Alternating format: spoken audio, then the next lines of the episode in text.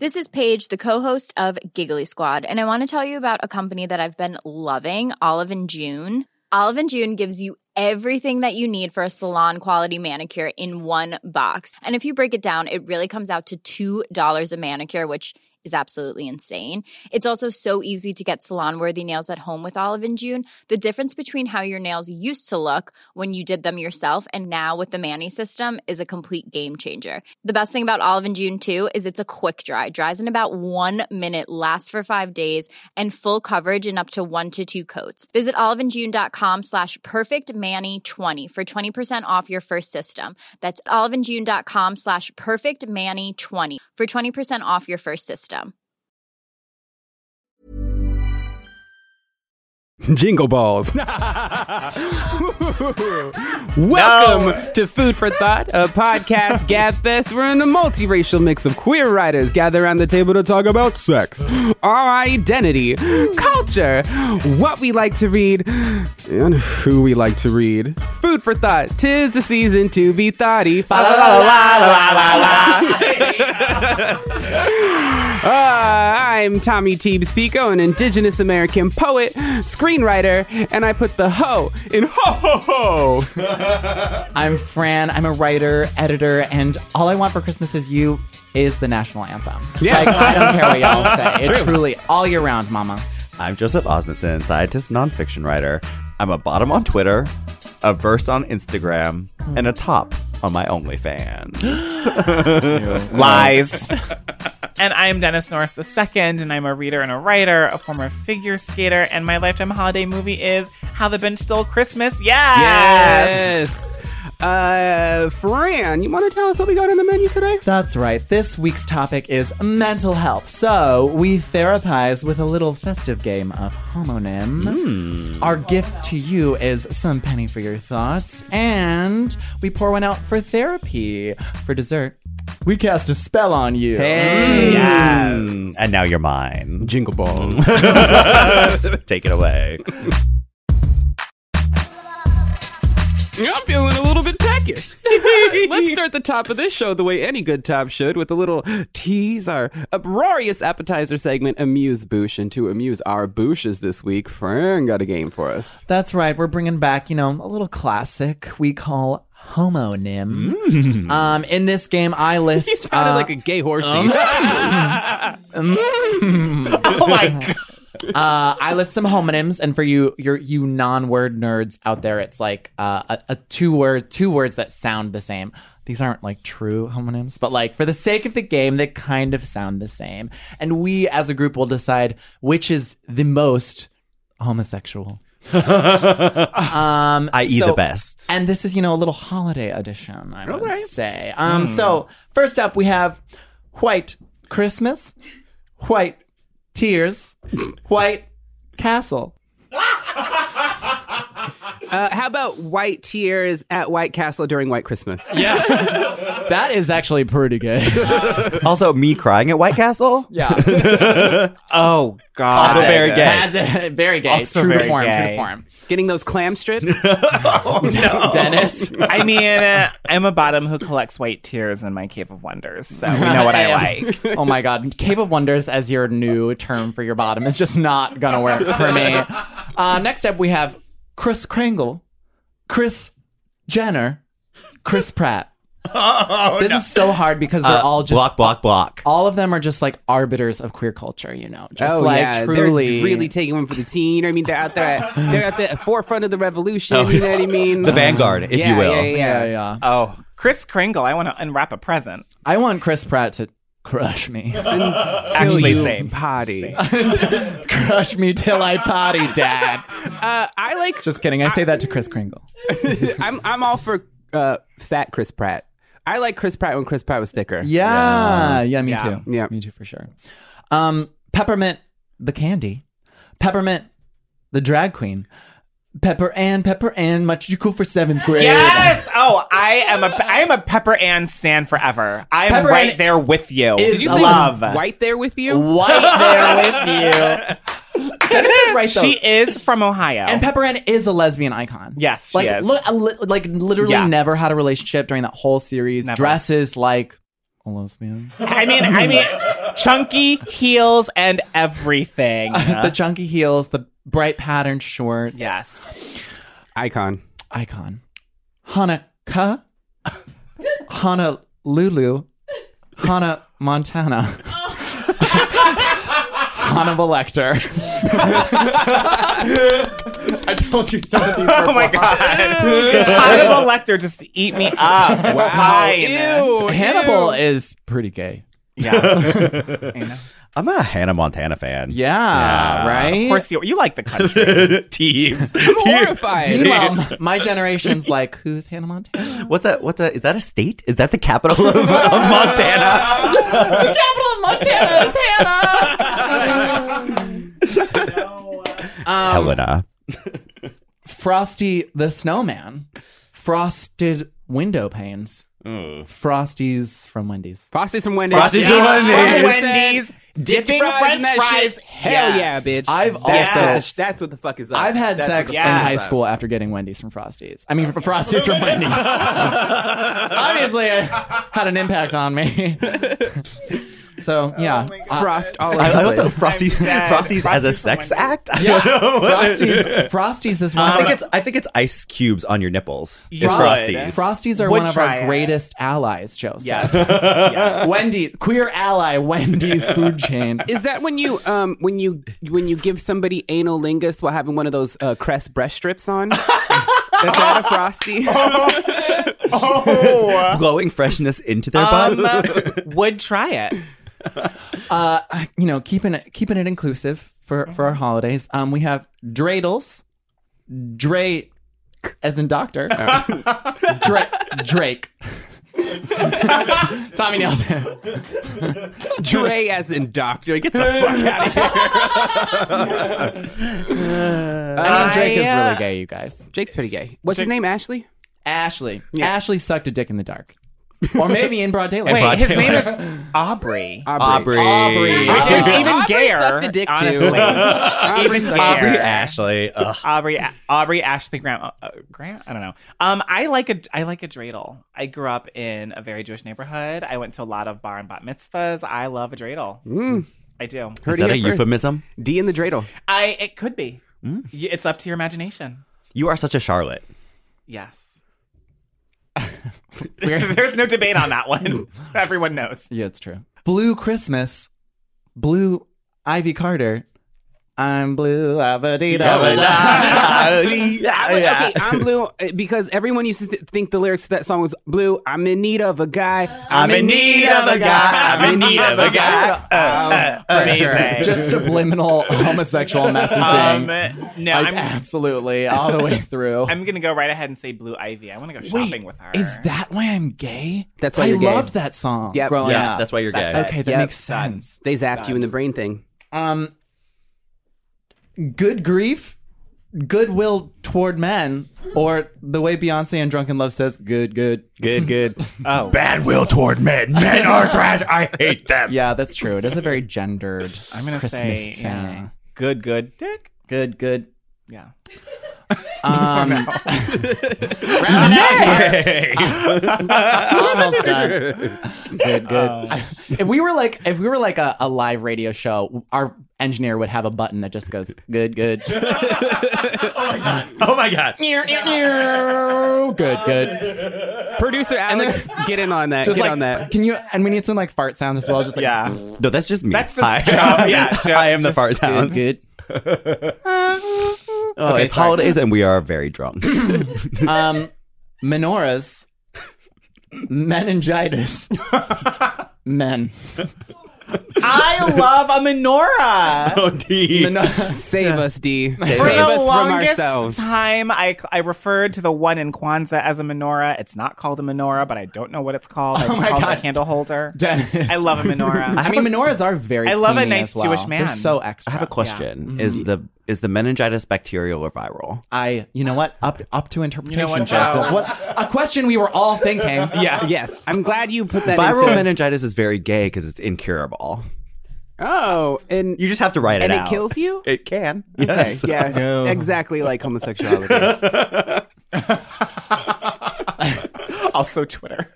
Lastly, uh-huh. we have Rudolph the reindeer. Rudolph Maya. Yes. Come a rude boy, boy, can you get it? Oh my God, this is like a ah, Sophie's choice. This is so, how do you choose between? I'm gonna go Maya with Rudolph, Maya Rudolph, or Rudolph Maya doing "Come on, good, good." Oh yeah, yeah, that's it. those that's what you I need. nailed those I, lyrics. I'm so good at lyrics. Wow, Dennis, the I'm lyric has so good at lyrics. Okay, has so one word. now Karaoke for what? our podcast is canceled because Dennis doesn't know the lyrics to Rude, Rude Boy. Boy. It's fine. I don't. The lyric I that has don't. the title of the song in the I lyric. don't. We're gonna get canceled, It's Dennis. fine. It's fine. I'm just so glad we didn't talk about Giuliani.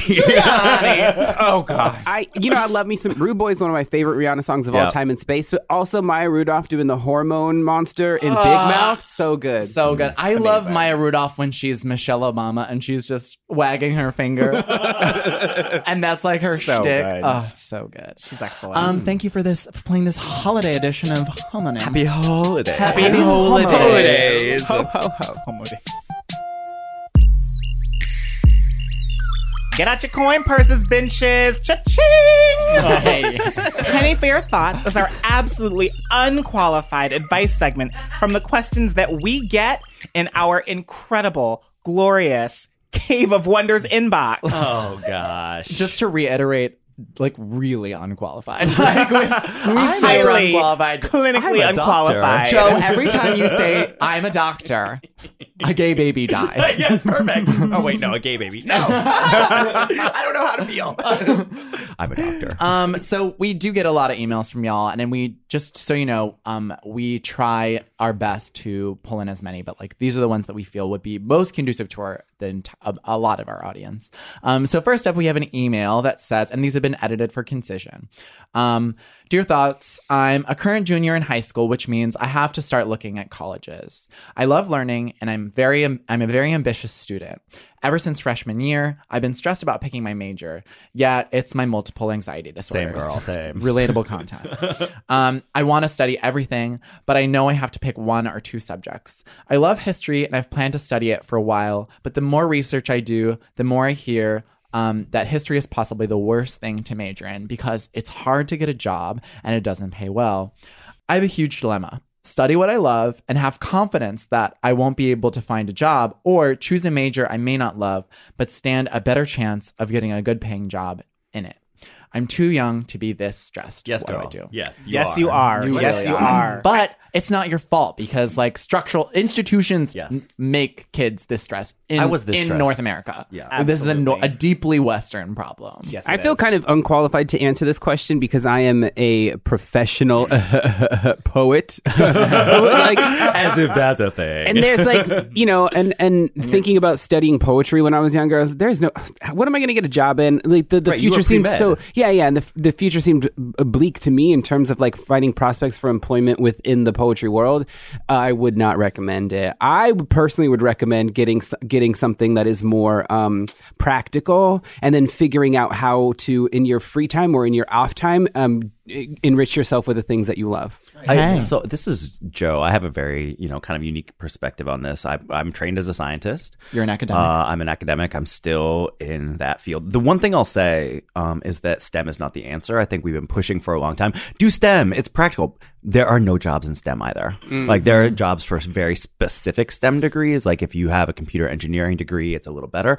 I have a PhD in biophysics and made very little money for a very long time and had very few job prospects. And it was very hard to get a job in my field. So the notion that like you can do a practical thing, I think is really um, kind of a little bit false. The global economy right now is mm. trash for labor. and nothing is practical. Nothing Sorry. is practical. Mm. yeah. The, the only other thing I'll say practically is that I, the reason I'm able to do this is because I come from a liberal arts background. So if mm-hmm. you're feeling this way and you feel like, oh, I want to do all of the things, go to a liberal arts college where mm-hmm. you can make, like, my major was mm-hmm. biology and biochemistry, but I did French literature, I did English literature, I did poli sci, I had all of these other things that you're actually required to do Yeah. for that core You are education. so Fran gay. reporting. I, I studied English, art history, Italian, sex, and journalism. yeah, don't oh. like None you of don't. these things Studied are sex. going to get me money. It's Yeah. um this is it's very different in Europe. In Europe, you have to pick a major essentially before you go to college. You have to go to a specific college for that major. In America, we often you have a couple of years at a liberal arts college before you have to pick your major.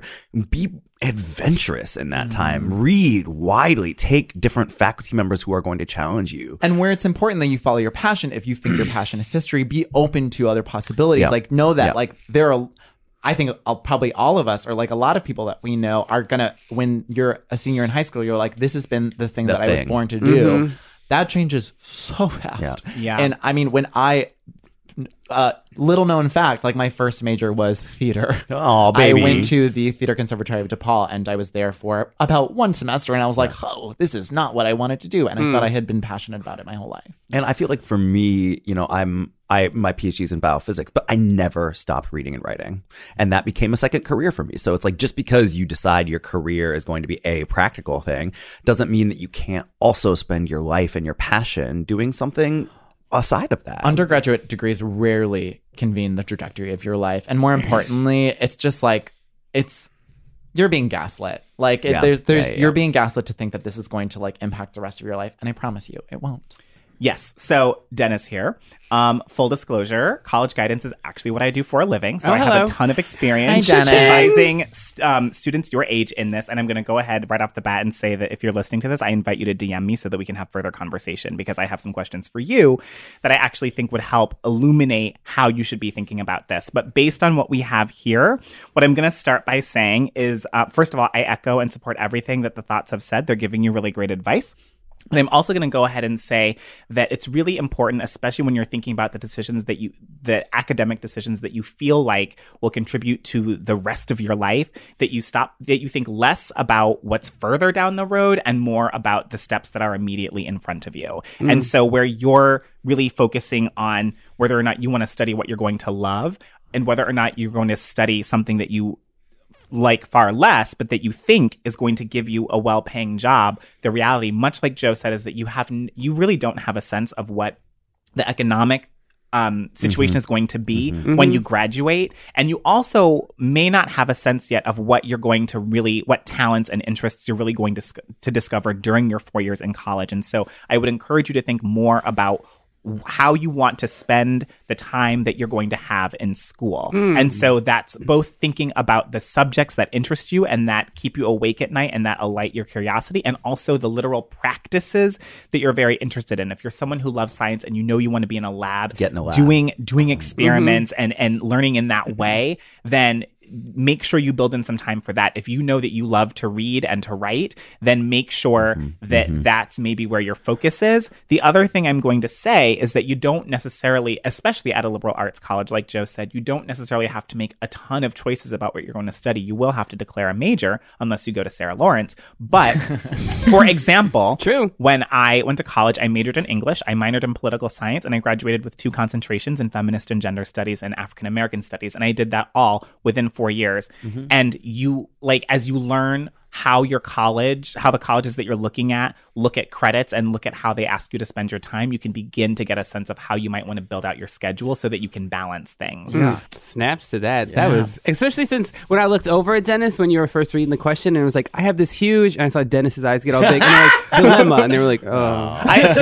oh, that's uh, just a 'cause huge I- D can be a dilemma too. well, well, yeah, the word that automatically comes after huge in my head is is not dilemma, diff- but it has the first two D- letters. Yeah, a different D word. Yeah. That Yeah. was great advice, Dennis. Yeah. All right, let's go to this next one. Uh, firstly, I'd like to say how much I love your podcast. I'm so Ew. sorry. We apologize. You in have no taste. I'm alone a lot in daily life, and I listen to your voices to feel less lonely. For a bit of backstory, I had a break in my mental health and ended up very sick last year. Luckily, I got out of it, but in that couple of months, I quickly got into a relationship and moved to a different province with my partner. Things are usually pretty good, but we were only supposed to be here for a year. He wants to stay and work another year, but I want to go to school. Is it selfish of me to leave and go to school where I want? Is it selfish of him to not want to move again with me? Am I being ridiculous to even care this much about a relationship that's only been a year long? We should be so lucky. I was like, girl, I never Are you married? The last You're time I was in a right? year long relationship was like 2012. I have not Um, seen that side of six months in a Oh, long I mean, time. uh, oh my god. I'm also only 21 and I have a lot of emotion in general life. I li- are you a Pisces? Um, is your name Joseph Osmond? is this Joe writing From the under a past. pseudonym? Are you trolling us? uh, I'd love some outside perspective on this. Sending love to all of you. Thank you. Thank you. I would say, oh my God, 21 is so young. It I didn't is. even, I didn't even know how young I was at 21. Looking back on it now, there's you have so much time. I say, you know what? Move, do your thing. Let that person do their thing, and then f- you know m- maybe you'll find each other in each other's lives again, and maybe you won't. I don't. Mm-hmm. I don't happen to think mm-hmm. personally. Again, this is my own personal bias, but like I happen to think that like. You know, this is the the most whimsical I'm ever gonna get. But it, but but if it's meant to be, then it be. will happen. Yeah. And there, are way, I mean, like, there's you're kind of placing this cloud of doom over the separation of your relationship. Depends on what kind of person you are in relationships, and if you're like not someone for long distance, then yeah, like maybe you can second guess it. But like, you're so young, and right now, I really think you just need to part ways and keep the relationship make it keep make keep it going like figure out how to mm-hmm. make it work and that and mm-hmm. if it can stand the test of that separation that will mean that you're meant to be And you're not going to be away in school forever. And we're not kidding. A year mm-hmm. is a long time. Don't year, get it twisted. can- we're not. Yeah. We're not. To- we're not at all like saying that that's like. We're. I, I would not echo your your sentiment that it's like ridiculous. It's not ridiculous at all. A year is a long time, and it's it makes sense. It only makes sense that you would want to stay, but Yeah, Key. I, I, I, I deeply agree with all of this. I and I, I would also encourage you to think about um to to disavow the idea that just because something might be selfish in your context that that automatically makes it a bad thing because I tend to come from the school of thought that at the end of the day my first responsibility until until I like have a child or maybe a husband, like my first responsibility is to my life. And so I have to be more selfish about myself than the people around me will be in terms of them giving up what they want for themselves on my behalf. Like mm-hmm. I th- it's so important yes to give time and energy to the people that you want to be in your life especially in relationships, but I think that when you start to have the conversation of whether or not you're giving up what you, what you're going to do for the sake of maintaining the relationship,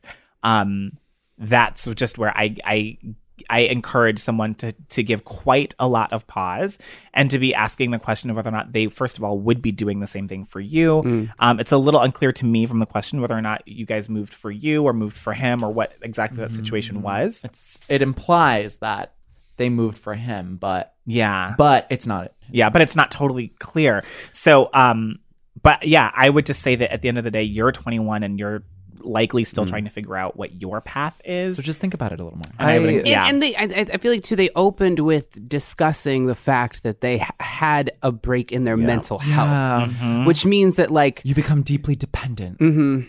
I, I And it's, sorry, I didn't mean to cut you off. What were you gonna say? No, but but that uh, but but I, I think that if your mental health is important to you, like Dee said, you have to be thinking about what it is that you really want and need, and and and take the time to like investigate that. And and and like what Fran said though, like finding somebody after a break is like a very vulnerable place in which to find somebody. This message comes from iHeartRadio sponsor, Mercury Insurance. If you're looking to save some money, you should really think about getting a quote from Mercury because Californians save an average of $677 with Mercury. It's quick and easy, and in just a few minutes, you might find you could save a lot of money on your auto and home insurance. Plus, Mercury was named one of America's best insurance companies by Insure.com four years in a row. Low rates, big discounts, great insurance. Go to MercuryInsurance.com today to get a quote.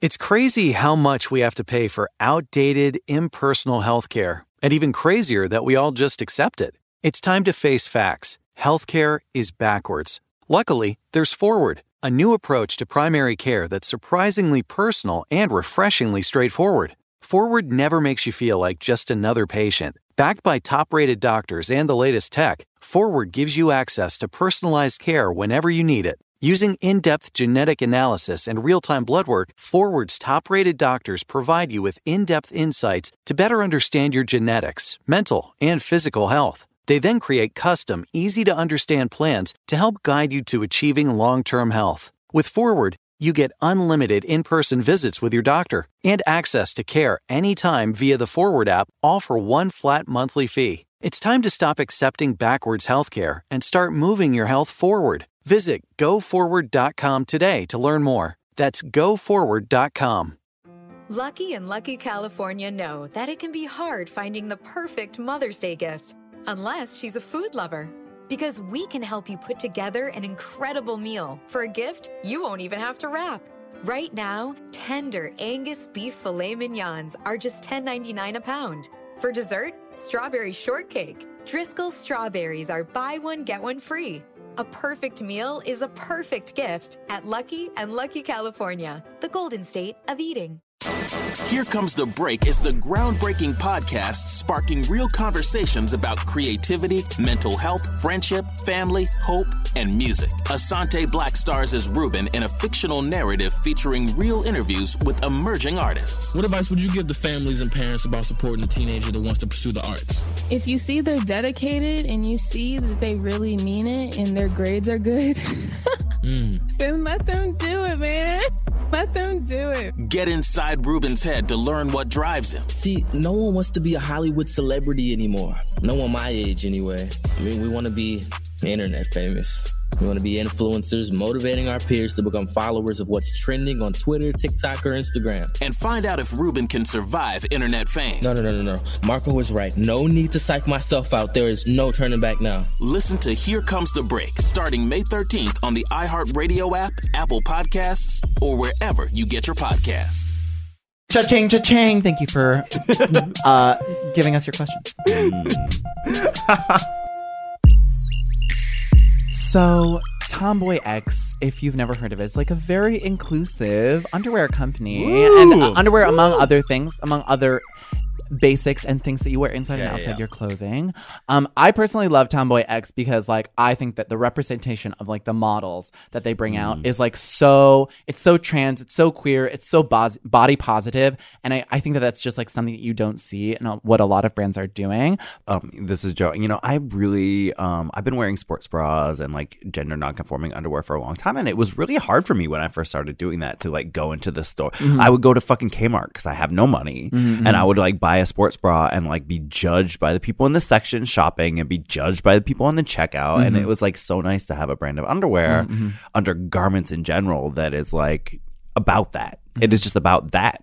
So for me, there's a few things at Tomboy that I really, really love. But this week, the favorite one that I want to talk about is actually um, the Pride socks. They're Oh. really they're they're they're rainbow striped. They're super cozy and comfortable. Oh, rainbow. Um, and I always love socks that kind of make my feet look little and delicate because that is a personification of me. Uh-huh, uh-huh. So I'm really into their socks this week, guys. They're fun. Go to tomboyx.com slash T-H-O-T and check out their special bundles and pack pricing. And Food for Thought listeners get an extra 15% off with the code T-H-O-T. T-H-O-T? Again, that's code T-H-O-T for an extra 15% off. Ditch whatever you're wearing for a pair of Tomboy X underwear. Go to tomboyx.com slash T-H-O-T. T H O T.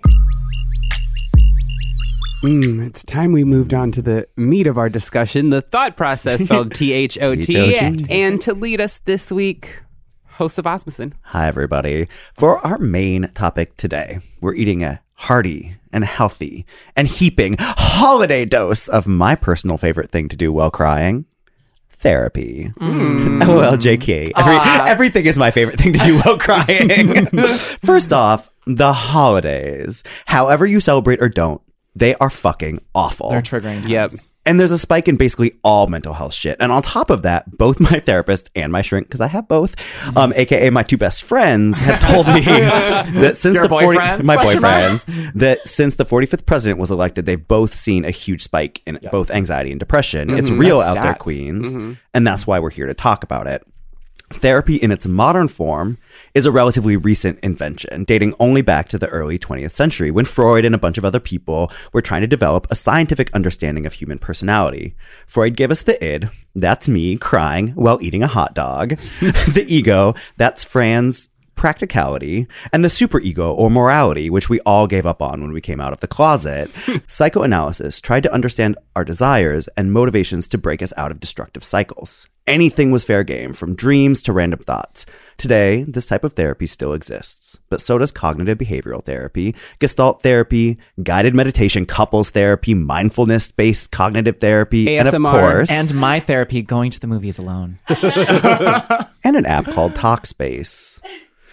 Two thoughts here have therapists so important to us that they basically become characters on the show. Shout out to doctors John and Eric. Hi, Dr. John. At several points in my life, both therapy and medication for anxiety, and I do want to talk about meds too, have been critical for me. They've literally kept me alive. Therapy almost feels like a magic space, a little box, one hour a week I spend caring for myself. The results aren't always immediate, but over weeks and months, therapy has been a part of what lifts me out of myself and places me back in the world. Mostly happy that I'm still here. I know that this conversation is going to get a little intense, so I want to launch off with a light question before we dig in. Thoughts to get us started. I have too many questions. They're related. To you, is it important that your therapist be queer if you have one? And could you have a therapist that you found like really attractive? Tommy. is it important that my therapist is queer? I don't. I have the same therapist whose office I walked into for the first time in like 2007. So It's I like love at first sight. that never happens. I do feel like I'm somewhat of an abnormal case. I mean, you know, it's basically I, I married my high school sweetheart Right. situation. So I don't know what it would be like to not have Dr. John. Mm-hmm. Um, having said that, I do not. I don't know. I don't know if I could continue doing therapy with somebody who I was like super duper attracted to without at least trying to, or like, without at least making mention of the cou- like the therapist couch or something like that. I mean, like you know, my legs are all the way up here. So. I've never had a therapist that I was attracted to, but also open to it. You you would. It Um, wouldn't but distract it- you. No, I mean, I, I mean, I would be, I would be open to it. Is what I said. Um, but I, I definitely would need. I need a therapist that is queer, and I mean, first of all, I'm still searching for a therapist, and after dating quite a few, I think I figured out that I cannot have my therapist be a man. Oh, that. Um, I think it's just something that I need. I, yeah, I think that I need a therapist who is a queer woman of color. Yeah. and I am very clear on that. I do not, full disclosure, do not currently have a therapist, um, and I do not think it would be- a. I mean, if I if I think my therapist is going to be a woman, then I probably won't be attracted to her, and I think that that's probably for the best. If I had a really attractive man that was a therapist, I. I think that there might still be a lot that I could get out of working with that person, but it would actually be the repetition of a lot of the patterns in my life, which is throwing Huh. my my affections and my investments on a man that is unavailable to me Mm. emotionally and Mm. romantically. And do you think So- you could address that in therapy with the person? Right. I think I could address it, but I don't think it would change anything. Like I don't think it, I, I mean I guess I could be wrong. I don't have a lot of experience with therapy, but I don't know I don't I I wouldn't necessarily know how to suddenly like turn that attraction off. And if that attraction is there, then even if it's a slow drip, I'm going to be giving that kind of per- that person so much power that um It would I, have to be I. I, I would have to be addressed, and I just don't know that I would be able to fix it. Are are re- okay? Are relationships therapy? I think it's there. I think the but the thing that you have with your therapist is a relationship. yes, yes, yes, yes, like for a human sure. relationship. But yeah, Yeah. I, I- don't think relationships can be therapy. I think you need to have a space away from your partner. Exactly. I think that's the, the Yeah. biggest thing Yeah. about if your boyfriend knows everything that's going on with you in therapy.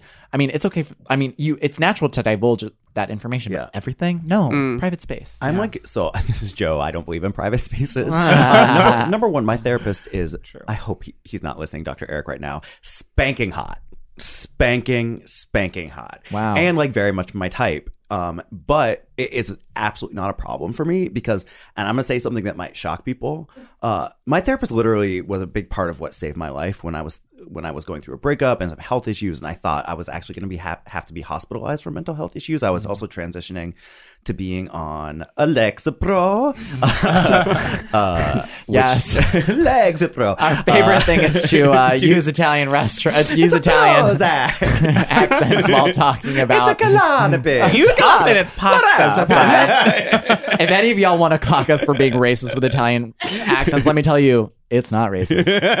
y'all are white. Fuck um, Chris, Christopher Columbus Day, okay? therapy is was such a necessary space that was outside of romantic relationships that is so asexual to me. It is like the idea of being like I can recognize that he's attractive, but the idea of being romantically or sexually attracted to him is is really odd to me. It feels like I value my therapist more than I would a partner. Right. And- and- Okay, because my therapist was there through me for that whole time. But I do think that one thing that therapy does that relates to romantic relationships is my therapist is a man. He's a queer man. Uh, and one thing that is done is is modeled what it feels like to have a man actually care for me emotionally, which I haven't had a lot in my life. Mm-hmm. You know, and and and just it has taught me how to expect people that I'm dating to treat me Mm. with consistency, with care, listening to me, holding space for my emotions, but not just like taking them like a sponge, right? So it's been critically important. I think it's been great for me to have a queer man in that way, Mm-hmm. Tommy. Well, okay, but okay, so uh, maybe okay, relationships aren't therapy, right?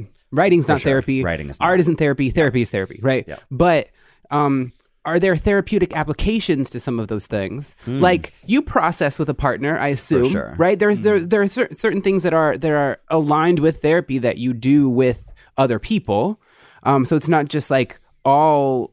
It's not like all of um, that energy that you put into a therapist is exclusively the energy of the therapist or of the session or whatever, right? Um, but I'm wondering, like, wh- what is the repository for, like, the kind of processing that you do in a relationship when you don't have a relationship, when you don't have a romantic relationship? you know what I mean? Yeah. Um, I mean, I do give a lot of that to Dr. John, and I think too, just the fact that, like, he, like what you said about him teaching you how to be in a relationship, Mm-hmm. like. I've been with Dr. John forever. I've been with Dr. John for 11 years. Yeah. And I do feel like that long term consistency has shown me as well what it's like to just kind of be with somebody for a very long time. Mm-hmm. Mm-hmm. Um, Make but it less scary. Mm-hmm. yeah, and also like somebody for Commit whom to something. Yes, and but th- it didn't start off. Our relationship did not start off as strong as it is today. Of course. you know, and that took oh time Oh my too. gosh, of course. And it took time for me to be to be able to sit in a room with somebody and just start talking and not edit myself at all. That took a long time, but it is similar. It, it does feel like writing to me in the sense that like if I'm in that room with Dr. John, I'm accountable to everything that's going in, on in my mind, and I, I have to say it out loud. Correct. Mm. And when I'm writing, I similarly feel accountable to Oh. myself. If it's going through my mm. head, I have to write it down. I don't have to keep it. I can Right, edit right, it right, out. right. But it, but there are there are methods of accountability that, writing and therapy have taught me. That has totally, mm. for me, been really important in trying to be healthier in my relationships as well. Learning to say the things that scare me, Mm-hmm. and and what I've realized through doing therapy is that it takes practice. It takes practice to say the scary it takes things, practice. like literally. And so, mm-hmm. being in therapy, where I have the I have the ability. You know, it's it, you learn and learn to trust that I can say the things that I'm most afraid of saying, and that the person, your therapist, won't reject you for those things, and that teaches you what it feels like to sort of trust someone and to say the hard things, and then you can carry that into your not just romantic relationships, your familial. Oh my god, it's so hard for me to talk to my parents sometimes about certain things. Yeah. you know. I mean, Fran. I, I just weird background on me. So my mom is a therapist. Um, I, I didn't know that. I know, right? So, um, like I have been therapized my whole life, but um, the, diff- the thing about therapists is that like emotions and emotional labor is work. Yeah. and then there's the non, and then you like when you you know clock out, you clock out, and so my whole family, although we're all very emotional, also have these moments where you just need to turn off because of that dichotomy between like emotional labor and not emotional labor and where i do feel because I am the child of a therapist, I am, you know, privy to asking um, invasive and emotionally probing questions, but not privy to answering them. Um, And a lot of time, and that what I'm figuring out because I'm very early on in my um, search for a therapist, what I'm figuring out going on dates with them is that it is a lot harder for me to answer those questions, even though it's really easy for me to dish them out, and also to be emotionally for someone. I'm always someone that people go to when they have when they're going through something rough. Wow. People always cry in front of me. People always like go there with Is that me because, you've made a- them cry? No, it's because Only with you, Joe. no, no, no, Joe. I'm talking about my friends. Um, uh, no, I, uh, but I, uh, but I do. I, I am the someone who's a really great um receiver, but not a great, uh, not not great at just like actually putting it out there when I talk about my emotional self. More often than not, because I, if I'm not asked, I won't answer. I mean, when I'm going into therapy now, I'm finding that I'm shutting down when people ask Yeah, me. that's a great. I just want to to focus on one thing you said, Fran. I'm sure you do. Um, no, no, no. In a good way. The best advice that I got when I was looking for a therapist was to date.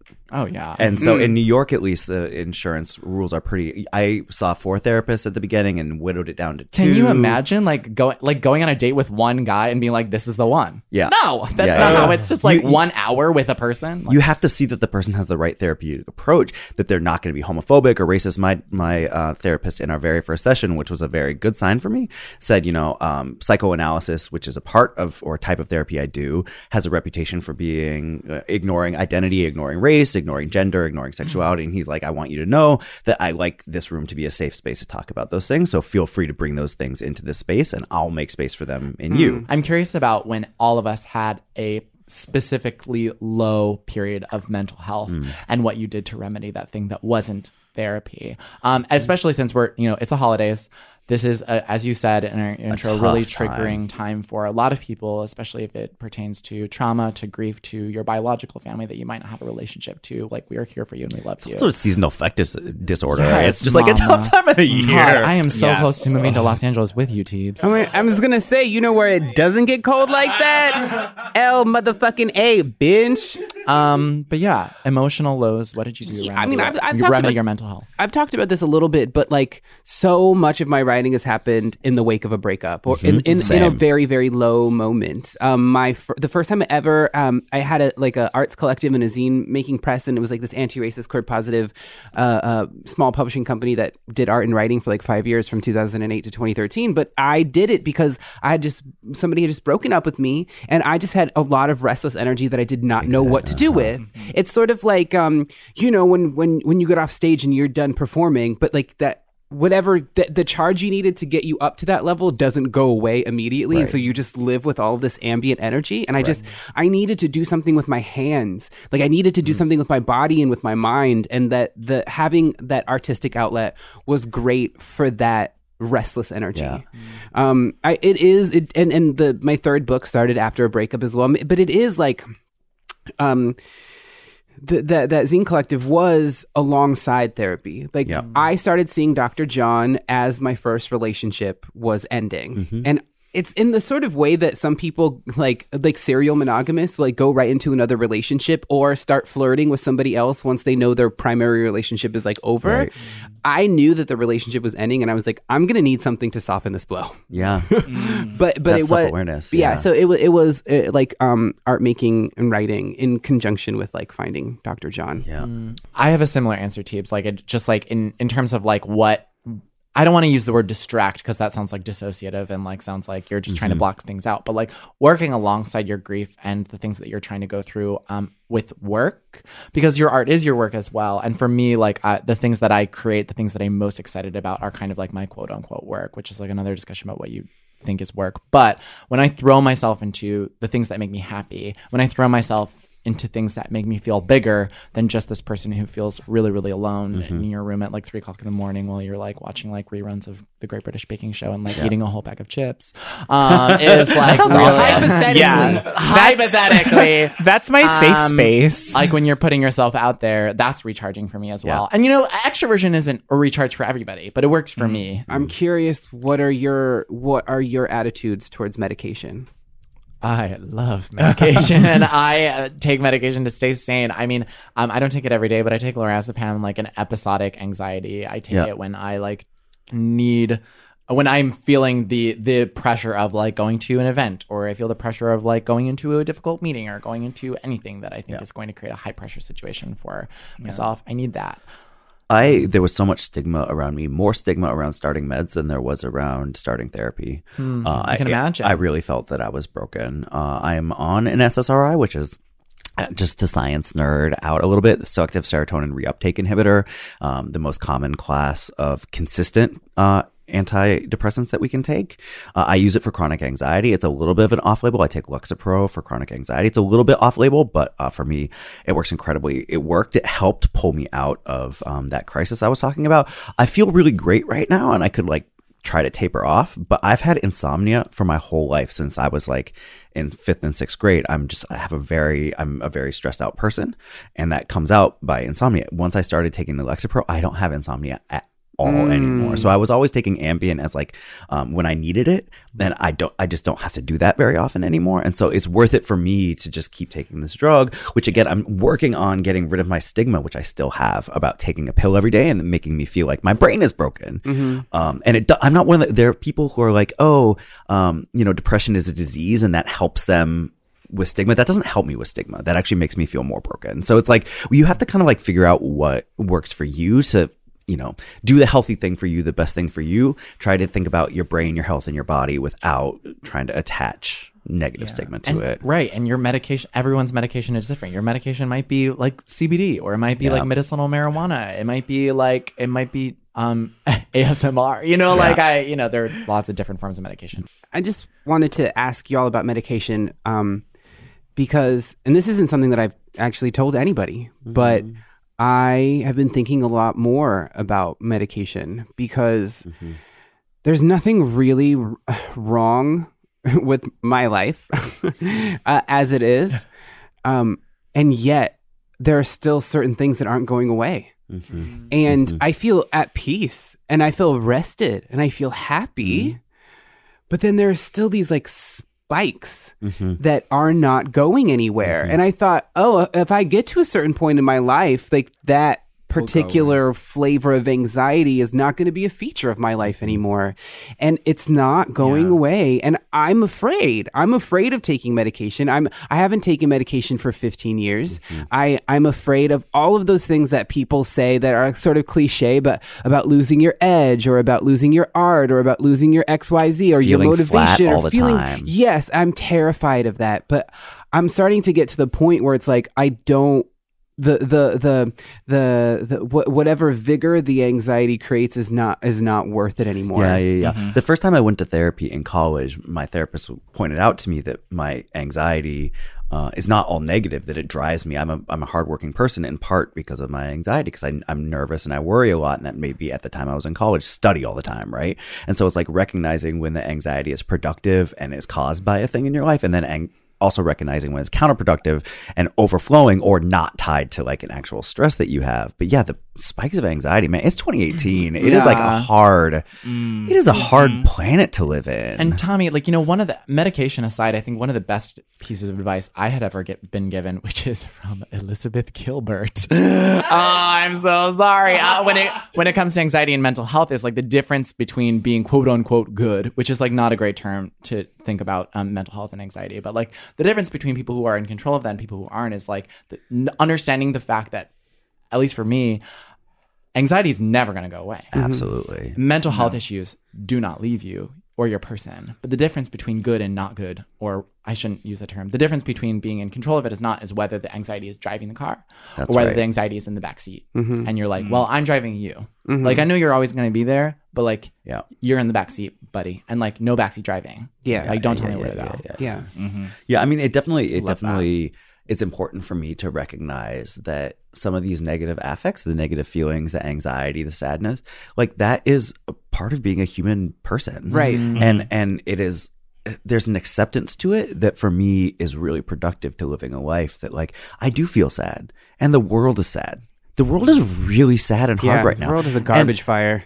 and if I get to the point where I don't feel this, I don't feel sad about the sad things uh, in the world, and I don't feel scared of the scary world, and I don't feel anxious about a world that's built on precarity, then that's not a person that I want to be. I don't want to be cloistered away in a little bubble of my own comfort, Right. And not being empathetic towards my own self and all the, the people who are not well. But it is about you know being a person who's capable of seeing the sadness of the world, but not being consumed by it. And and this okay, that's a good point because you know uh, our discussion of this has largely been uh, without without identity politics uh, necessarily woven into it. But it's like so my, another one of my um an, another one of my resistances to taking medication is like okay, listen, I'm a queer Indigenous person in occupied America. I can't medicate those things away. Right. Those things are always going to be a part of me. There will always be a source of anxiety. There'll always be something trauma. yeah that I'll be fighting against and like I, I had to I, I I was commissioned to to write a poem for the for the opening of this indigenous uh, or this this conference on healing from indigenous trauma childhood epigenetic otherwise. And it was a very difficult thing for me to write and it and I wasn't unfortunately I wasn't there to deliver it but a lot of people I got a lot of response from it and and they were ta- they and they said that it like I don't know if it helped them but it was like the, the it articulated something uh, that like historical uh, uh, childhood day to day et cetera et cetera, et cetera that they had been feeling. And it's like I don't it's not that I don't I'm not going to lose touch with that. That's always going to be a part of me. That's not what I'm afraid of. But it's like how what what what is being medicated? Uh, you know? Um, because indigeneity uh, blackness uh, queerness, etc. Those aren't things that medication, the the the, the problems that or, or or or the the societal anxieties around those things are not within the scope of medication to take care of. Correct. The- at the same time, we don't want to sacrifice our capacity for joy just because of our marginalizations, right? So it, that's it's such a hard balance to accept the ways in which the world has and continues to squash us, and at the same time find capacity for joy and pleasure and love, uh, community, um, art. It is like the hardest thing to figure out what fits mm-hmm. and how much of it we carry and how much of it we have to shed in order to live. Is sex therapy? No. I have a I butt- wish it was. My- Sex is a lot gracious. of wonderful things, but therapy What is is the not one of them. The opposite them. of therapy? yeah. I've I've named my largest butt plug therapy. No. I- to be, to be, Oh to be God. actually very honest, like uh, sex is really good for me mentally. Like, Yeah, I, it like is. after Yeah. I have sex, I, I'm, I mean, it's science, you know, like That's just the brain. It's your Yeah. brain. It, it feels good, and honestly, that that for me, sex can, can sustain a level of happiness for Mm-hmm. days um, after. Um, Yeah. But it is not therapy. Well, I mean, Uh, No. It- but, it- but if you, I I feel this way. Maybe you feel this way too. But if you uh, have or are the victim of some kind of dysmorphia, one way or another, and Yeah. you can end up feeling very undesirable in your body, like fucking, I'm like, oh, yeah. wow, yes, I am some, I am, I am somebody. but there's no replacement. Therapy is therapy. and therapy is a butt plug in Joe's collection. Oh my Sit on goodness. it. Sit on therapy, benches.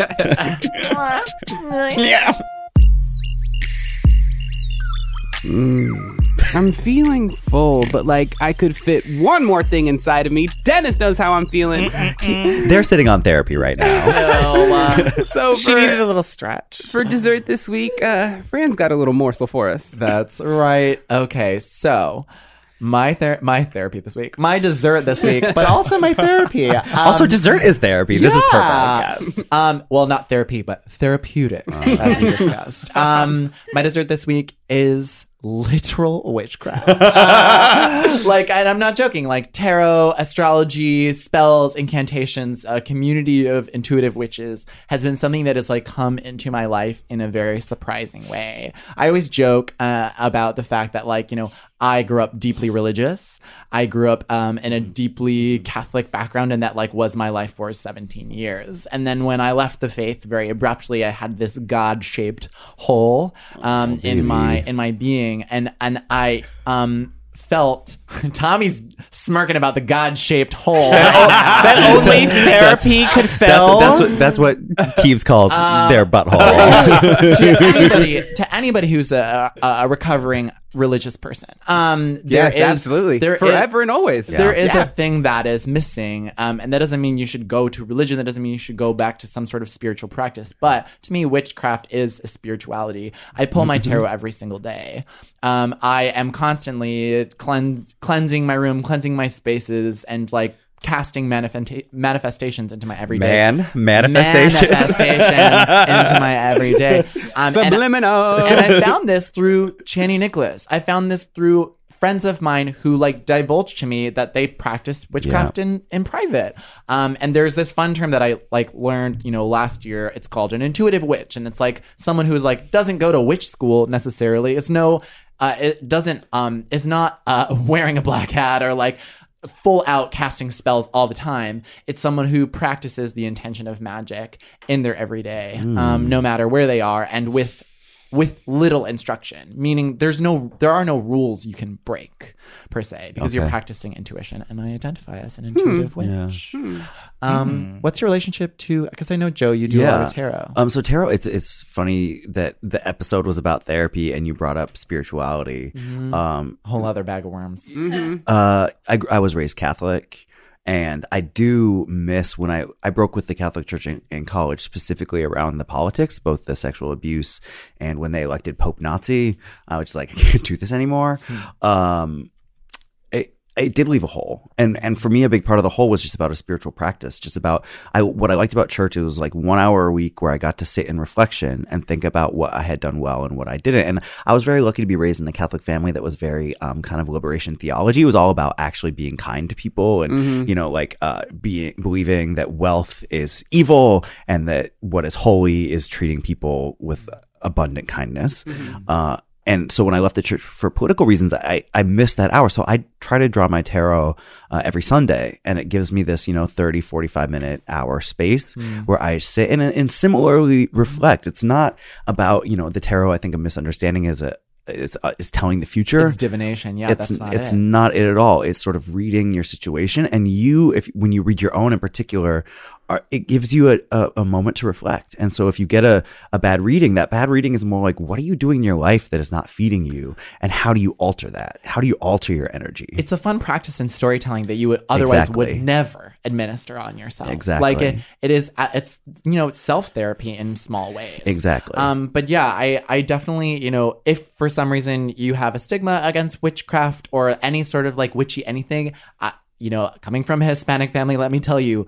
The devil is everything. The devil is devil is everywhere, and like I grew up like being scared of horror stories. Like I grew up, I wasn't allowed to watch Hocus Pocus, Kiki's Delivery Service, Bedknobs and Broomsticks, Harry Potter. Like Oh, all the witch is so stuff. the witch stuff had me. I was so scared of witchcraft for so much of my life um, because of this like darkness that I was always trained to be afraid. I was trained to be afraid of it. Listen, when I remember when my cousin Cece started listening to the Smashing Pumpkins, we were all like, "What is he doing?" what we didn't over realize is that the real darkness is capitalism. I know, right?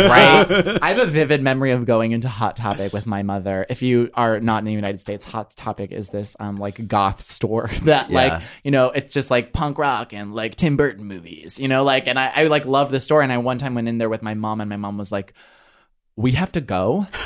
the devil." Is here, and we cannot be here right now. Like she tr- literally was like, "There is this evil spirit here," um, and let me tell you, those evil spirits write all of my paychecks. the devil's name is on my paychecks, Mama. And uh, and uh, the I mean, Catholicism and religion and or uh, or religion of any kind wants you to stay away from things that can give you power. Um, Yeah. and it doesn't matter if that is real magic or intuitive magic or just like a simple manifestation. But That's yeah, that it tree of knowledge shit. Yeah. Yep. One of the things I find most interesting though about that, because um, we've talked about this before on the show, but Fran and I grew up in very similar homes in that way, where I was very like when I was in second grade, I snuck out of the house to watch Sabrina the Teenage Witch. I went to my next like I, I wasn't even allowed to do that, but just the idea that like that kind of like deference of um of of a, of a way that a family is raising a child also shows that there's a way in which they believe in it too, which I uh, and my parents were very upfront about. Like my mom was very upfront about. It. She was like, "This is actually evil. It can th- it, it like she had had an ex- an experience with um a Ouija board that was very emotionally difficult for her, and so she always was like, "Don't engage in any of this kind of stuff." Um, and so and, and there are legends in my family about family members of mine from generations past who have occult abilities and, and talents, which is very interesting to me. So I also have this very tenuous relationship where I'm still a little bit scared of it, but I also love it. And I like I'm looking for a really great, phenomenal tarot reader to do a session with. I got some girls for you. Yes, I, I yeah, I was gonna say, I was like, I was like, Fran is amazing, but not Fran. Like, I mean, you know, like you know, like a really, No, really I- excellent I have person. real recommendations from real Um, people yeah, who read I was tarot. gonna text you the other day because I, I wanna I, I wanna you. do I that. got you, girl. So, my, gr- yeah. my girl Kelsey will hook you up. my God, Um, yes. and just to round out this conversation, resources. Oh, sorry. I have, you go I- first. I have one more thing to say Sorry. before we round out. Um, I just, you know, I get this question all the time because I'm a scientist, right? So science is meant to be all about rationality, Mm. and you know, witchcraft is kind of not. but like the Enlightenment and Western rationality is fucking bullshit. Like it is a racist, capitalist, sexist, homophobic institution that imagines only one way to get knowledge. And so, yes, I'm a scientist. I believe in the epistemology of science. I believe that science is a way of knowing, but it is not the only way of knowing. And I, eh, one of my favorite poets once wrote, I think it's only natural to look skyward. Oh, who the fuck? that sounds like some gay it's Tommy. ass- In case you didn't guess, some Just gay wa- I want some shit. takeaways. So, um, subscribe to Chani Nicholas's new newsletter. It's so fucking amazing. It's great about. It has a really like approachable, uh, uh, access to astrology in a way that won't intimidate you, I strongly recommend Toto Journal. My friend runs it. It's like a, a blog on like spirituality on, on witchcraft. Um, Broadly by Vice, it has spun itself entirely and now is a lot about spirituality, witchcraft, astrology, which I and lore, which I think is amazing. Um, read Modern Tarot by Michelle Tea, which is a queer feminist tarot book that also incorporates mini memoirs into every card. It's really good. And then also the Many Moons Journal by Modern Women, which sounds like it's like this feminist tarot book, or this feminist like um, reading of the moon phases uh, on the calendar year, but um, it's actually like a deeply, deeply queer book written by a whole team of queer people that put forth this book about how to read the moon phases and then it comes with you know approachable spells and like manifestations and tarot readings that you can go along with the cycle of the moon And the other thing is, give your witches money. yeah They're just doing- pay them it's They're, work they're doing so much work. work. for you, and and that's important that we understand that. Yeah. Hmm. Boom. Yum.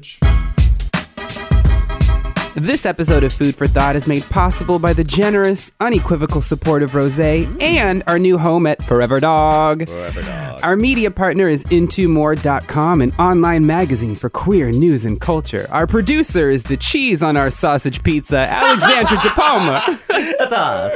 It's a pepperoni. it's a leg, the pro. I'm Tommy Teebs Pico. You can find me at Hey Teebs, H E Y T E E B S, on all relevant social media. i'm fran you can find me at fran squish co on twitter instagram and venmo I'm Joseph Osmundson. You can find me at www.josephosmundson.com.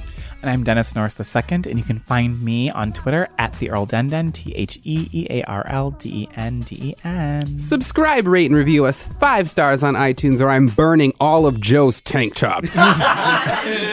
I'm doing it either way. Find us on. they're better than yours. thank you, You for this shut your service to the whore community. mouth. Find us on Instagram as Gay Sluts Who Read and join us on Facebook and Twitter as Food for Thought Pod, where each week we pin some questions at the top of our page to continue the discussion of this week's main topic. Sign up for our newsletter to see a list of everything we're reading and some extra delectable content at foodforthoughtpodcast.com. And finally, send your questions, thoughts, concerns, and dick pics to thoughts at foodforthoughtpodcast.com. As always, that's food, the number four, and thought spelled ho. T H O T. Thanks for listening. See you next week. God shaped hole. Ah! I think it's Wow, probably we can better when we have both different- don't all Yeah. agree because then we can all come together in our hatred Yeah. of Joe. also oh, true.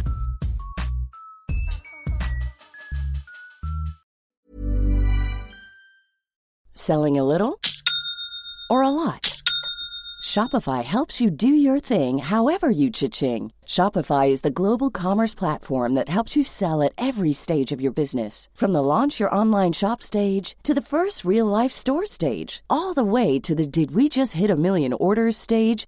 Shopify is there to help you grow. Shopify helps you turn browsers into buyers with the internet's best converting checkout. 36% better on average compared to other leading commerce platforms because businesses that grow grow with Shopify. Get a $1 per month trial period at shopify.com/work. shopify.com/work.